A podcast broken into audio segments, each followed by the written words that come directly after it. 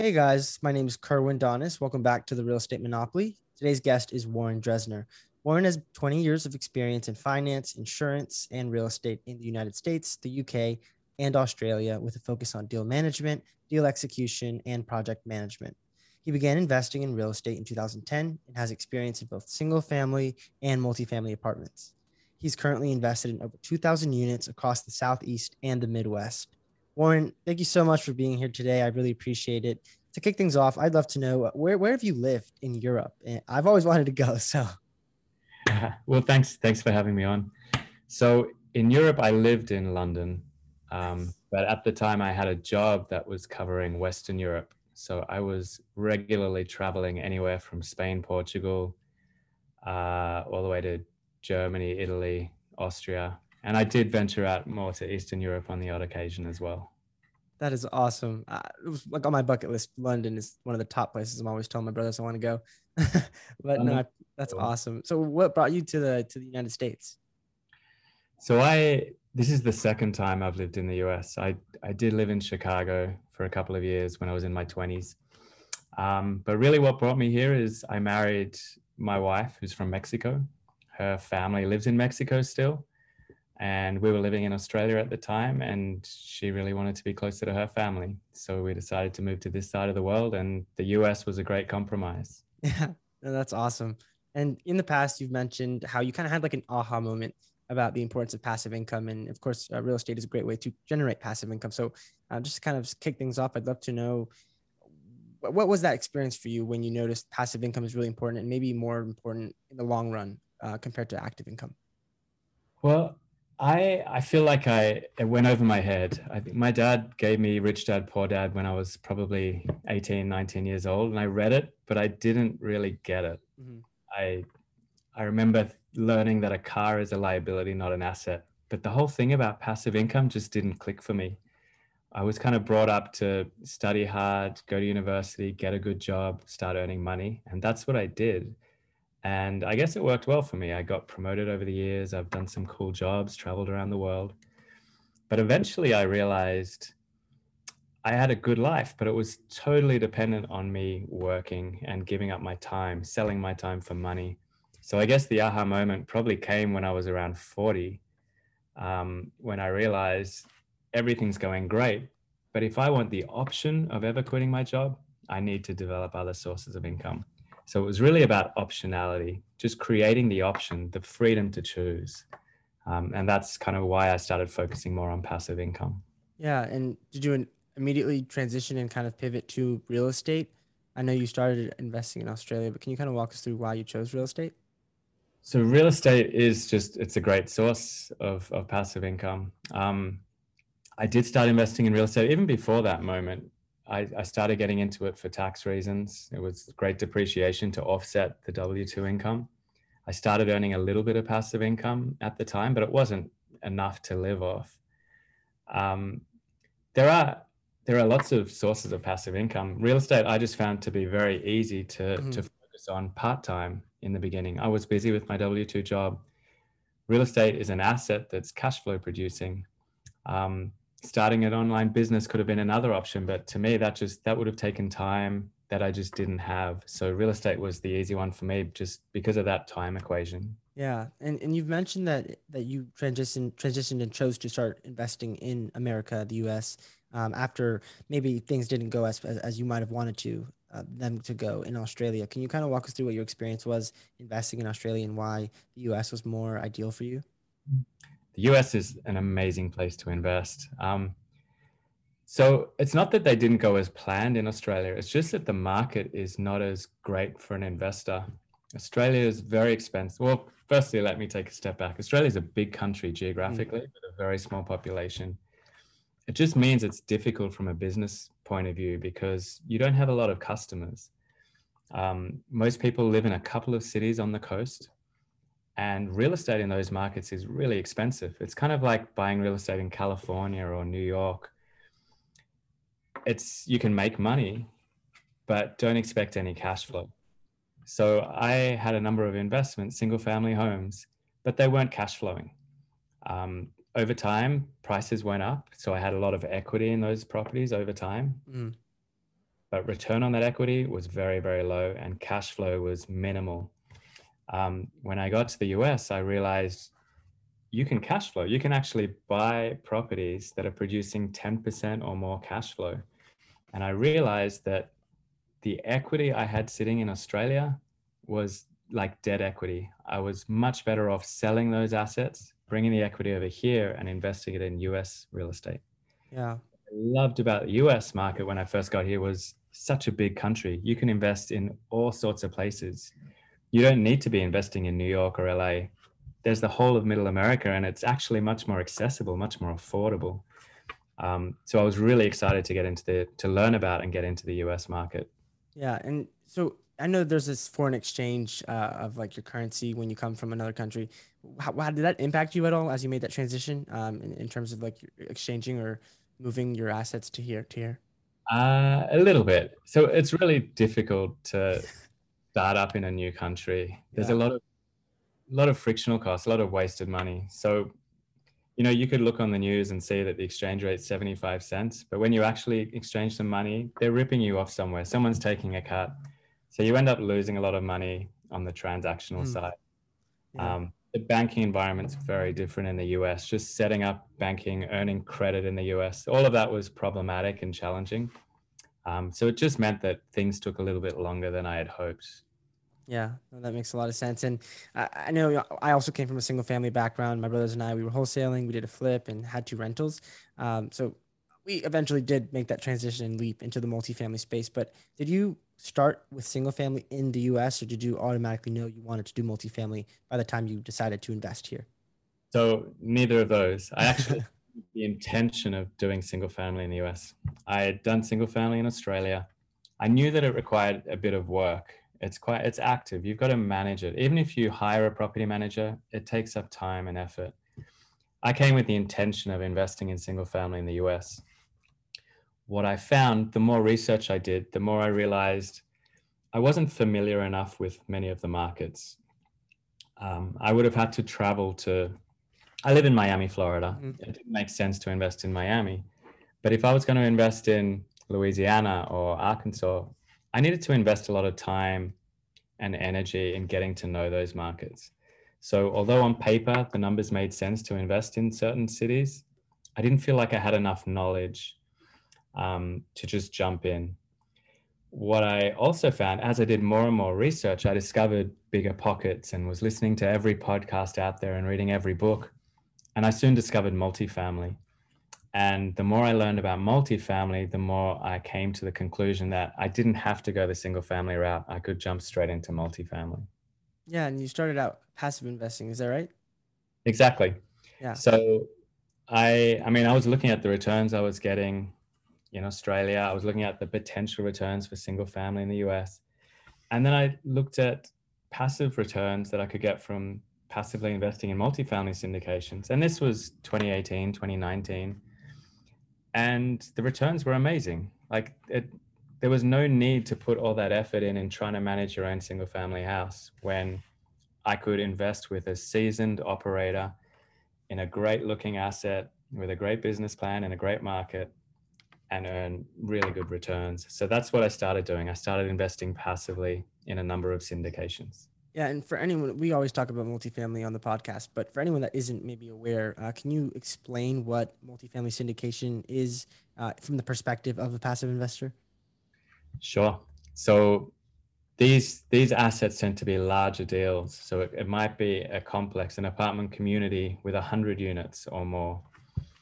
The operator wants to buy it, um, and it might cost twenty million dollars. But what the operator does is they raise the equity from individual investors like me and offer them uh, a share of the investment and then some sort of return. The operator does all the work. They hire the property manager, they do all the asset management, they acquire the property, they manage the whole process, and the passive investor investor really is just investing their money um, and letting the operator use that money and earn a return for them. Yeah, no, that's awesome. And I know you did eventually make that leap into onto the active side. I'd love to know what was that always your your goal, or did you realize uh, like you wanted more more more piece of the pie, or what was your motive behind that? Yeah, it wasn't always my goal. Um, I think I realized I loved investing passively. I loved seeing the returns that were coming in. I was doing the math one time and and realized, hey, if I keep investing like this, this is going to look good and maybe when I'm 65, I'll be ready to retire. And the more I thought about it, I thought, why do I need to wait until I'm 65 to have enough money to, to retire? Maybe I can fast track that process. I I did and I do love the industry. I think it's such a great industry because it's good for so for everyone involved. I mean, it's great for the investors. It's great for the residents that live in these communities. We're improving communities, making livelihood much better for a lot of people. Um, and it's great for the operators as well if, if they're doing a good job. So it's it's a great industry. I, I really enjoy it. And so I decided to start to get more active because I enjoy doing it. I thought it would be fun, but I also wanted to just fast track that optionality that I talked about earlier. If I could get involved in a couple of deals actively, I'd have options. I can keep working in my job. I could quit my job if I wanted to, but it just seemed like it would be something fun uh, for me to do. No, I, am really happy you mentioned that because that's so true. I, I, think a lot of times people think about what's in it for them, but it does impact a lot of people in, in a good way if you do it the right way. Absolutely. Um, so that's awesome. And so I know, you know, you have, I wouldn't say unique investment criteria, but it's different from a lot of other investors, syndicators particularly. And we'll get into that. But I wanted to know, I know it took you multiple months. I believe it was over eight months to find your first deal as an active investor. I would love to know just briefly, what, what was that process like, you know, underwriting deals, staying persistent, um, and, and really going through the, the trials of, of underwriting consistently without really reaping any benefits or seeing any results immediately? Uh, I don't know if I expected results immediately. I mean, I, I came into the active side learning to underwrite, building my network, both in terms of the team that's needed to take down these deals, but also just getting to know brokers, property managers. In the beginning, I felt like there was so much to learn. I don't think I was expecting any results in the short term. I definitely didn't set a deadline that I want to buy my first property by this date. So looking back, I don't I don't remember it being too frustrating. I was super keen and I was really disciplined about getting involved. So I was in the beginning trying to meet as many brokers as possible. I wanted to get the biggest possible snapshot of the markets I was looking at and underwrite as many deals as possible. I was tracking how much I was underwriting. Every month I would set targets. Like I'd say, this month I want to underwrite 25 deals and just the personality that I have, I would always want to beat that target. So I'd set out and say I'm going to do 25, and I end up underwriting 30 deals. And so I would, I was just tracking how much I could underwrite and trying to look at as many deals as possible. I knew I had a lot to learn. So in the beginning, I was probably underwriting everything possible. But as I learned and got a bit more educated about what kind of deals might work, which kind of deals I personally liked as an investment, I started to hone in that criteria um, so I think it was really beneficial to be that broad in the beginning, but I started to get a little bit more focused over time. Yeah. Then, yeah, like you said, it, I think it was about eight months, and then eventually we found our first deal. that's awesome. I do want to dive into that deal, but I would love to kind of have you share maybe some of the KPIs for maybe someone who is in a position where they're just now starting to look for deals. Do you have like a, a ballpark of how many deals you underwrote in order to get one LOI submitted, in order to even get one that was accepted, and, and so forth? Uh, I was I was working towards the rule that you need to look at 100 deals to win one. Mm-hmm. So I think it, for me in the end it was about 86 deals. Nice. Um, so maybe Pretty I was good. a little yeah it came a little. uh, I was tracking more stats than just that. So I was.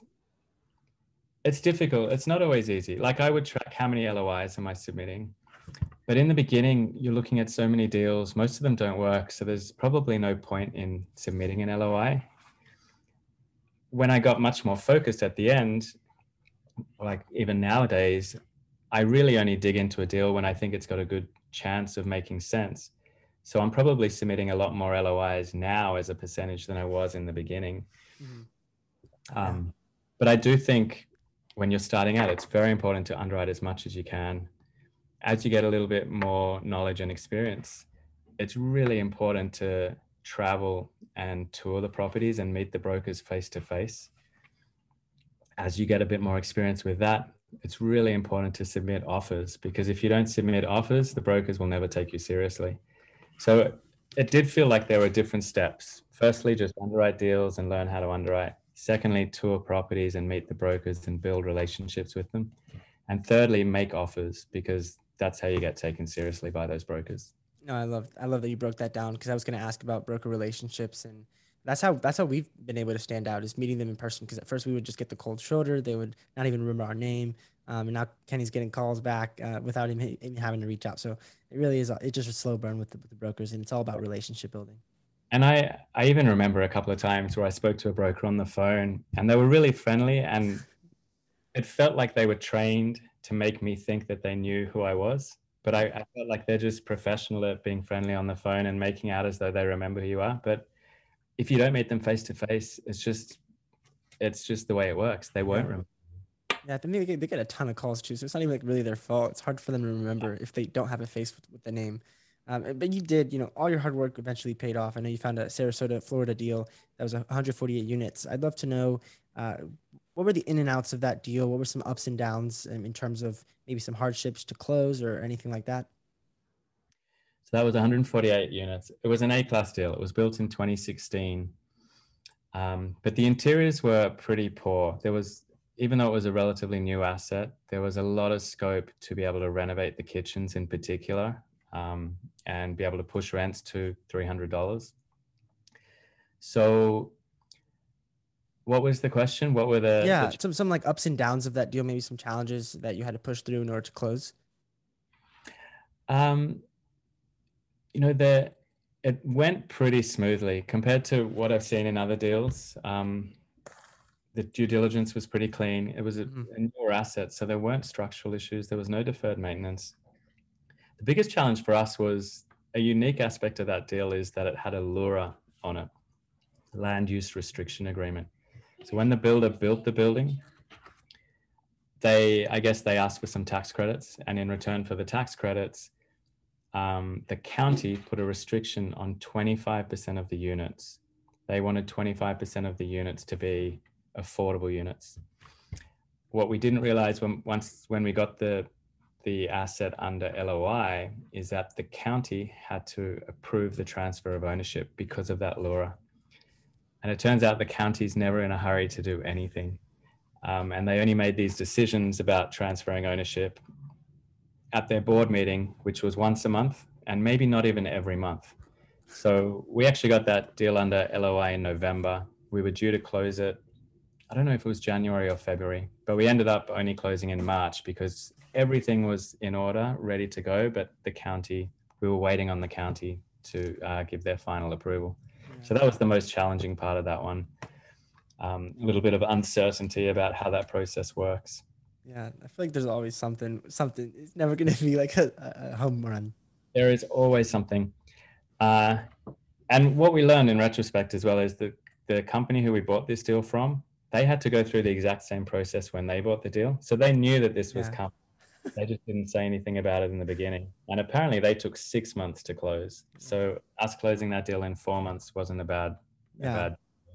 No, that's awesome. I appreciate you sharing that. And you mentioned that was a class A. I believe that's kind of like what your your criteria is. And um, of most investors, I think the traditional investment criteria is B to C class. And you did touch on some reasons you prefer class A, but I would love to know how are you making class A work right now, um, particularly in this investment uh, market. And I know you you kind of have like a certain. It's not like the luxury AA plus plus, but can you just kind of expand on on your mindset about class A and maybe why that's less risk and how you're mitigating risk with those investments? Yeah, absolutely. It all does come down to risk and return. You know, everyone talks about risk and return, and we're trying to generate risk adjusted returns. Generally, I just think A class deals have lower risk. They probably generate lower return, but really what we want to measure is the risk adjusted return we can get in one of these types of assets versus the risk adjusted return in another type of asset. We like A class deals for a number of reasons. I mentioned they're newer built, the systems, the structure is generally better, there's less deferred maintenance. So that's that's one big plus. Another is that they're often built in areas in, in better parts of the market, newer parts of the city or better parts of the market. So they attract a better demographic. So we'd expect to get less bad debt, less problems with crime. Again, that that makes it lower risk investment. Um, what we what we've seen in the market in the last two or three years as cap rates have compressed is that cap rates are compressing across the board and probably more so on some of these C class deals. So if cap rates are basically going to be the same between an A class and a C class deal, I'd much rather buy the A class deal. So for all of those reasons, we've been focusing our energy on A class. And like you said, it's A class sometimes gets a bad rap because we think that if there's a downturn, everyone's going to move out of these A class buildings and go into B class. But really, there's A minus, there's A, there's mm. triple A luxury. Some of these AAA type products look like a resort. They look like the highest end hotel that you've ever seen. And that's not what we're buying. We're still value add investors. So we're still looking to add value to force appreciation. It just so happens that we're trying to do it in newer buildings, stuff that's built in the 2000s or the 2010s. So I like to say we we focus more on the A minus end of the scale. So mm. yes, there are newer buildings. There are going to be less structural issues. There are going to be a better demographic, but there's still scope to add value. Um, and we do that through light renovations. Could be upgrading the kitchens, upgrading a tech package. Um, could be through other means, but we always want to show that we can add value and force appreciation. Yeah. Generate those risk adjusted returns. I'm curious, how does demand for the for that kind of property differ from like class B or class C? Uh it does differ. I mean, I think the the quickest way of answering that is that we end up competing with a different type of buyer. So things have kind of changed as more and more capital came into the industry. But if we go back two or three years ago, we were looking at properties that most syndicators probably wouldn't have considered before because we were in this price range of, say, $30 million, $40 million, where a lot of syndicators don't tend to compete or didn't tend to compete. So we tended to compete with institutions, small institutions or family offices rather than syndicators. In the beginning, I felt like we had a real niche. We were above the area where most syndicators wanted to play, but we were below the area where most institutions wanted to play. So I felt like there weren't that many competitors, which was great. What we found as more and more capital came into the industry is that syndicators started looking at bigger and bigger deals, and the institutions started looking at smaller and smaller deals. So in the end, it was still a very crowded space. Yeah um, probably because a lot of people saw opportunity there. They they also saw cap rates compressing across the board, and so more and more people were attracted to that type of asset. Yeah, no, absolutely, and, and of course, you know, with a Class A property, you're gonna it's gonna come with a higher price tag. I would really love to dive into briefly. How are you ta- tackling the the raising of equity on these properties? And I believe you also leverage an equity broker. So if you can touch on that as well, that'd be awesome. So we knew from the very beginning. Um, we were targeting more expensive assets. We knew that we had to come up with a solution to raise the equity. So we were very intentional from the very beginning about engaging an equity broker and considering pref equity, mezzanine debt, other forms of institutional equity. So that was a decision we made very early on before we ever found our first asset because we knew that that first asset required $11 million of equity to close. We knew that we we would struggle raising $11 million right off the bat. So we engaged a, an equity broker. We talked to a number of equity brokers, but there was one that we particularly liked and got along well with. And as we were looking at deals and underwriting new deals, we would engage the broker and he would engage different equity partners. So we started having these discussions with institutional partners very early on. And that experience, I think, was was essential because not only did we learn the lingo and the way that these other companies look at deals, but we started to build relationships. Um, and that came in really handy when we found that first deal. Um, and then we we ended up partnering with an institutional equity provider who provided close to seven million dollars nice. for that deal. So seven out of the eleven million. Yeah, and, and um, for anyone that might not know, can you explain the difference between like a mortgage broker and an equity uh, broker? So these guys uh, have relationships with funds, family offices, anyone who's managing a lot of money who wants to invest in this space. So a lot of us know mortgage brokers. If you want to get a mortgage on your house, you know they'll they'll negotiate a, a great debt deal for you. These guys do the same function, do the same type of thing, but they focus on the equity side. So when we're buying one of these assets, we'll get a loan from Freddie or Fannie or a bridge loan, but we also need to raise equity. And now we have a choice. We can either raise from individuals, doctors, engineers, high net worth individuals, or we can go to the broker and, and try and find institutions and funds and family offices um, who can also invest in our projects. Yeah, and a big a big factor that's been you know kind of trending lately that, that will impact for sure debt is uh, the interest rates and high, high higher interest rates. And you know you, you're a very smart guy, so I would love to know what's your perspective on that and how are you adjusting your underwriting and kind of being more conservative to potentially mitigate the impacts of future higher higher interest rates in the future. I so I don't know if I agree with your assessment, but I feel like I know enough to know that I know nothing about what's going to happen with interest rates. So, what I try and do is rely on as much public information out there as possible. So, we rely on one data source is Chatham Financial, for instance, and Chatham Financial will publish forward interest rates for the next three, four, five years. Um, and so you can see that the Fed funds rate I, I can't remember what it is right now, 75 cents or something, 75 basis points. If you look at the Chatham forward curve, they're projecting that number to grow to 1.5%, 2%, 2.5% over the next few years. Now, that is based on what everyone in the capital markets are generally predicting for interest rates to do. I don't know what they're going to do, but rather than do nothing, I'd rather take the view of the market, which at the moment is that interest rates are going to continue to increase and we build that into our underwriting. So if we're underwriting a deal with variable variable rate debt, we're going to make sure that in year one we're using interest rates that might be there today or for the next 12 months. And then we look at that forward curve. And if they're if the market's saying that well in year two interest rates are going to be two percent higher, we want to allow for that um, in the underwriting for next year. Yeah. That's the most basic way that we start to incorporate it.